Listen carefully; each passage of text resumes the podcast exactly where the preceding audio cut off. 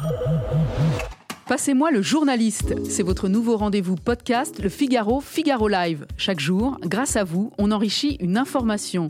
Vous avez posté un commentaire ou posé une question sous un article publié sur le Figaro.fr. Eh bien, je sollicite pour vous l'auteur du papier afin qu'il vous réponde. Je suis Charlotte Barillon d'Enbouy et aujourd'hui, je vous emmène dans la rédaction du TV Magazine, premier magazine télé en France. Je vais y retrouver Emmanuel Lito. Bonjour Emmanuel. Bonjour. Vous êtes journaliste et grâce à vous et à vos papiers, les internautes suivent depuis plusieurs jours et avec beaucoup d'intérêt, il faut le dire, la préparation des candidates à l'élection de Miss France 2021. C'est un des sujets feel good, on le sait, de chaque fin d'année et franchement, les paillettes en ce moment, eh ben c'est pas de refus. En tout cas, Emmanuel, ce qui a plu aux internautes et suscité nombre de commentaires de leur part, c'est le traditionnel test de culture générale auquel sont soumises les prétendantes à la couronne.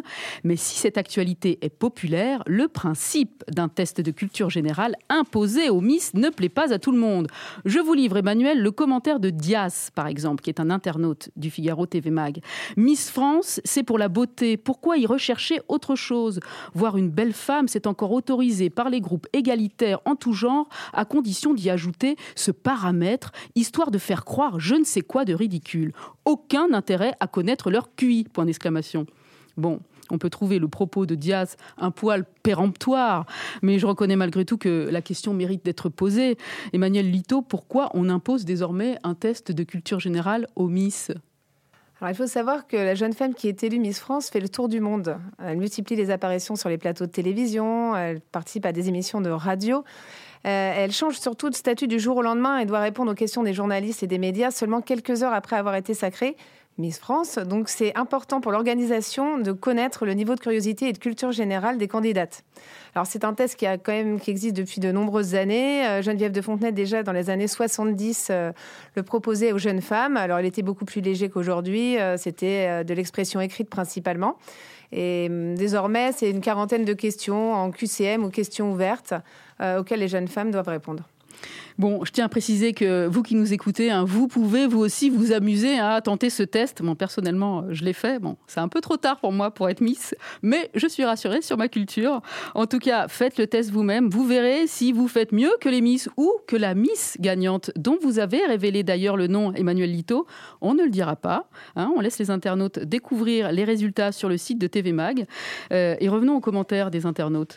Au-delà du test en lui-même, certains s'étonnent du contenu de examen comme Grande Bourgogne, qui écrit Honnêtement, le test n'avait pas grand-chose à voir avec la culture générale. Un autre internaute affirme, catégorique, un test qui n'a rien de culture générale. La plupart des questions n'ayant rien à voir avec la culture. Et le chat, pseudo d'un abonné premium du Figaro, critique. Comme plusieurs commentateurs ici, nous n'avons pas la même notion de culture générale que le comité Miss France. Alors Emmanuel, ils disent vrai les internautes, c'est pas de la culture générale? Peut-être que c'est aussi parce qu'ils n'ont pas pu répondre à toutes les questions, je ne sais pas. Alors en tout cas, Sylvie Tellier, la directrice générale de l'organisation Miss France qui rédige les questions et choisit les thèmes, euh, préfère dire que c'est un test d'actualité plutôt qu'un test de culture générale, même si on a gardé ce thème-là euh, parce que ça fait des années qu'il existe. Oui, en fait, euh, quand on regarde les questions, effectivement, je vous l'ai dit, hein, j'ai fait le test, c'est vrai qu'il y a beaucoup de questions en rapport avec l'actu qu'on entend ces dernières semaines. Donc quand on a bien écouté la radio, bien lu les journaux ou bien regardé la télévision, a priori, on peut répondre correctement aux questions. Comment il est établi ce test? Euh, Qui prépare les questions exactement d'ailleurs? Donc voilà, c'est Sylvie Tellier, donc la directrice générale de l'organisation Miss France, qui euh, le fait elle-même. Alors au départ, elle cédait un petit peu des tests d'entrée euh, dans les écoles de commerce. elle essayait de panacher un petit peu voilà, les différents thèmes. Et aujourd'hui, elle elle, se fait aider par le rédacteur en chef de l'émission du jeu, Les 12 coups de midi en fait, qui est diffusée sur TF1. Ils ont une base de questions très impressionnante et elle puise selon les thèmes euh, euh, différentes questions. Elle essaye de faire euh, un niveau assez homogène parce qu'il ne faut, faut, pas oublier que les jeunes femmes qui participent, elles n'ont qu'entre 18 et 24 ans. Elles sont souvent encore étudiantes et donc voilà, il faut quand même euh, équilibrer euh, le test. Euh. On va dire que c'est Sylvie Tellier, la directrice générale de l'organisation Miss France, qui, qui, a le dernier mot. C'est elle qui valide le QCM dans son intégralité. Et c'est même elle qui le fait. Et c'est elle qui le fait. non seulement elle le valide, bien sûr, mais euh, c'est vraiment elle qui le fait du début à la fin, qui choisit les questions. Et euh, voilà. Et en fait, finalement, elle le fait et qui estime, Et qui estime le niveau, en définitive. Exactement. Est-ce que le public est vraiment sensible à cet atout euh, supplémentaire exigé par le concours et, et qui compte dans le choix de la gagnante, puisque le jury se base effectivement sur les résultats de ce test pour choisir la Miss qui va remporter l'élection? Alors en fait, on ne peut pas dire que euh, la, jeune femme qui va remporter le test de culture générale ou qui se classera bien euh, sera élue. Euh, c'est pas un gage de réussite à la fin, évidemment. Mais par contre, une jeune femme qui, rate complètement son examen peut être pénalisée pour la présélection des 15, des 15 demi-finalistes. Hein. Elles sont présélectionnées en avance par un jury composé de, de, personnes qui les connaissent bien, qui les ont côtoyées pendant tout leur mois de préparation.